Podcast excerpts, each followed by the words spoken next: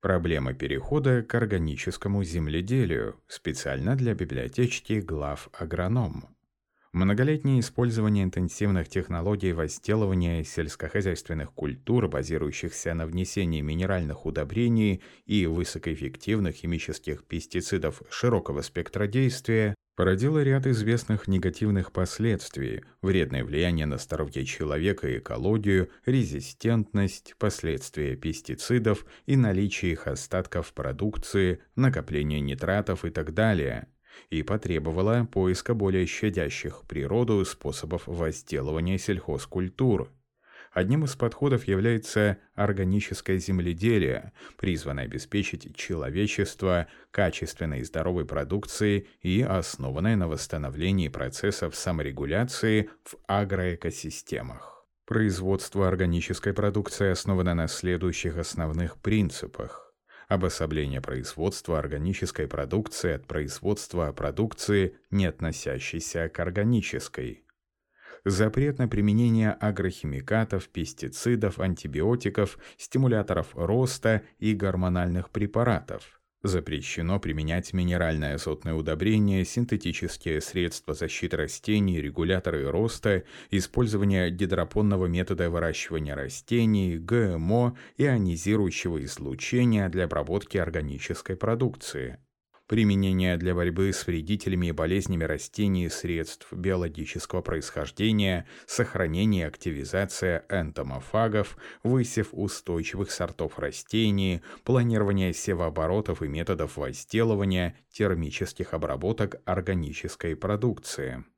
Рынок органической продукции, который начал формироваться с 1970 года, достиг уже в мире 90 миллиардов долларов США. Органическая продукция выращивается в 178 странах на площади более 58 миллионов гектаров, в том числе в Австралии и Океании 40%, Европе 27%, Южной Америке 15%, Азии 8%, Северной Америке 7%, Африке 3%. Ее основными потребителями являются США и страны ЕС – в России производство органической продукции находится на начальном этапе развития, но эксперты оценивают ее долю на мировом рынке в 10-15%, то есть около 120 миллионов долларов, а в перспективе с учетом наличия огромных земельных ресурсов до 250 миллионов долларов. При этом большие надежды возлагаются на введение в оборот 20 миллионов гектаров брошенных земель, на которых длительное время не применяли агрохимикаты. Однако кадастровая оценка показала, что это в основном низкопродуктивная песчаная и заболоченная земли, заросшая древесно-кустарниковой растительностью, и для введения их в землепользование потребуются большие финансовые материальные затраты. Сегодня в России производством сельхозпродукции занимаются около 20 тысяч хозяйств, а сертифицировано, по данным Союза органического земледелия, лишь 69 предприятий, в сфере растеневодства 25, из них по международным стандартам 48, по российским 21. Законодательная база развития органического земледелия в России долгое время отсутствовала, но за последние несколько лет разработаны и введены в действие национальные ГОСТы и межгосударственный ГОСТ, в которых отражены термины определения, правила производства, хранения, транспортирования, маркировки, реализации продукции органического производства и порядок проведения добровольной сертификации. После многолетнего ожидания принят федеральный закон номер 280 ВЗ об органической продукции о внесении изменений в отдельные законодательные акты Российской Федерации. Этот закон устанавливает правовые основы регулирования отношений в области производства органической продукции, предусматривает введение единого государственного реестра производителей органической продукции, контроля на всех этапах ее производства, осуществления государственной поддержки производителей, их информационное методическое обеспечение, использование графического изображения или знака для маркировки органической продукции и тому подобное. Работа по дальнейшему увеличению числа предприятий, занимающихся производством органической продукции, по внедрению в широкую практику, предусмотренная этим федеральным законом, уже активно ведется, но ее необходимо интенсифицировать. Закон уже вступил в силу, а нерешенных вопросов еще очень много. Отсутствует национальная система сертификации, гармонизированная с международными стандартами. Право сертификации предприятий по международным требованиям имеют 12 организаций. Компания «Органика Эксперт» Право сертификации предприятий по международным требованиям по данным за 2019 год имеют 12 организаций. Компания «Органик Эксперт», Санкт-Петербургский Агросоюз, СТО «Агрософия» и другие. В настоящее время к добровольной сертификации по российским требованиям подключился Россельхозцентр – сбор заявок, рассмотрение представленных документов, выдача рекомендаций по севооборотам и сортам, отбор анализ почвы и продукции на остатки пестицидов и так далее. Большую работу по информационно-методическому обеспечению производителей, желающих заниматься органическим сельским хозяйством, проводит Федеральный центр сельскохозяйственного консультирования и переподготовки кадров АПК, но основным первопроходцем, организатором и пропагандистом органического земледелия и биотехнологии является Союз органического земледелия. За сравнительно короткое время ему удалось объединить для решения этого вопроса территориальные органы управления ПК, вузы, научно-исследовательские университеты, производителей сельхозпродукции, органы по сертификации, торговые сети и другие организации – Однако предстоит еще большая работа в этом направлении. Сертификация хозяйств и контроль за качеством продукции – дорогостоящие мероприятия. Так, сертификация по международным стандартам требует больших финансовых затрат, а ее необходимо проводить ежегодно, включая не менее двух проверок. В США государство полностью погашает затраты фермеров на инспекцию и сертификацию, а в России компенсации этих затрат не предусмотрены. Отсутствует перечень необходимых анализов почвы, семян и готовой продукции для сертификации предприятия. Уже готовая сертифицированная продукция систематически проверяется на наличие пестицидов, сальмонелл, ГМО, диоксинов, микотоксинов и тяжелых металлов. Необходимо утвердить единую маркировку органической продукции. Сегодня на рынке такая продукция помечается как экопродукт, биопродукт и органик, что вводит в заблуждение потребителей.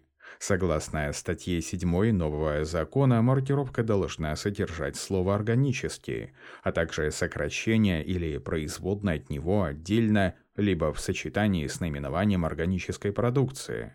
Например, органик хлеб. В свободном доступе должен быть как реестр производителей органической продукции, так и реестр производителей энтомофагов, биопрепаратов, органических удобрений и почвоулучшителей. На сайте Союза органического земледелия размещен перечень средств производства для применения в системе органического земледелия. Однако он требует дополнения тщательного редактирования.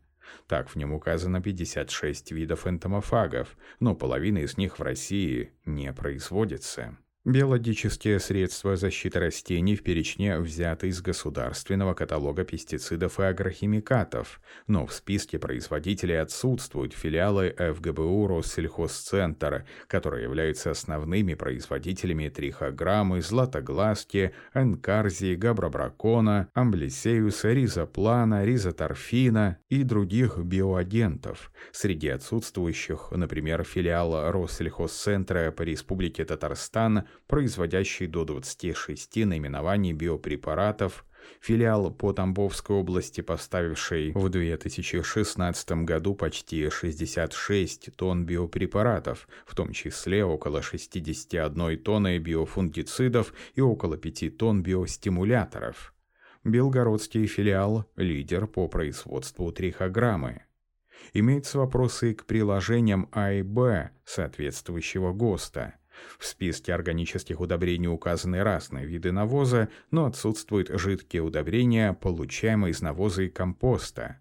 Фосфоритная мука на кислых и слабокислых почвах повысит урожайность, но на нейтральных и щелочных почвах Например, на черноземе она не даст прибавки урожая. Приложение Б «Средства защиты агрохимиката, разрешенные в органическом земледелии, явно скопированы с регламентов ЕС. Многие растения, используемые для изготовления препаратов, на территории России не произрастают. Продукты на основе ротенона и мели являются безвредными для человека, но токсичными для рыб и полезных насекомых. Вызывает сомнение эффективность применения пчелиного воска, прополиса, казеина, желатина – Растительные масла из мяты, сосны и тмина скорее обладают рост-регулирующими свойствами, но не фунгицидно-инсектицидными. Список средств защиты растений, приведенный в гости, должен соответствовать государственному каталогу пестицидов и агрохимикатов, разрешенных к применению на территории Российской Федерации. Его целесообразно издавать в виде приложения к нему.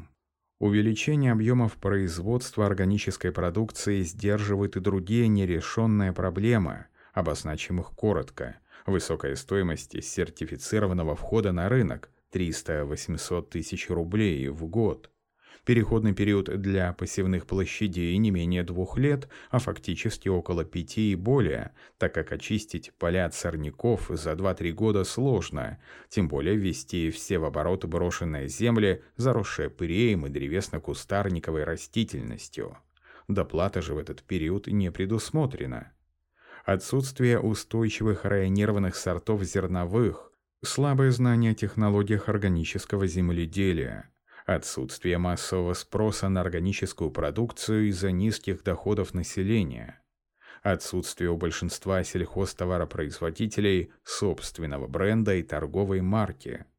Производителям органической продукции уже сегодня требуются комплексные агротехнологии, адаптированные к местным условиям и включающие соответствующие севообороты, сорта и гибриды, не требующие подкормок азотными удобрениями, Набор биопрепаратов и агрохимикатов, разрешенных для применения в органическом производстве. Предстоит большая работа по решению вышеуказанных и других проблем, прежде чем Россия займет достойное место на внутреннем и зарубежном рынках органической продукции. Текст начитал диктор Михаил Воробьев специально для библиотечки глав агронома.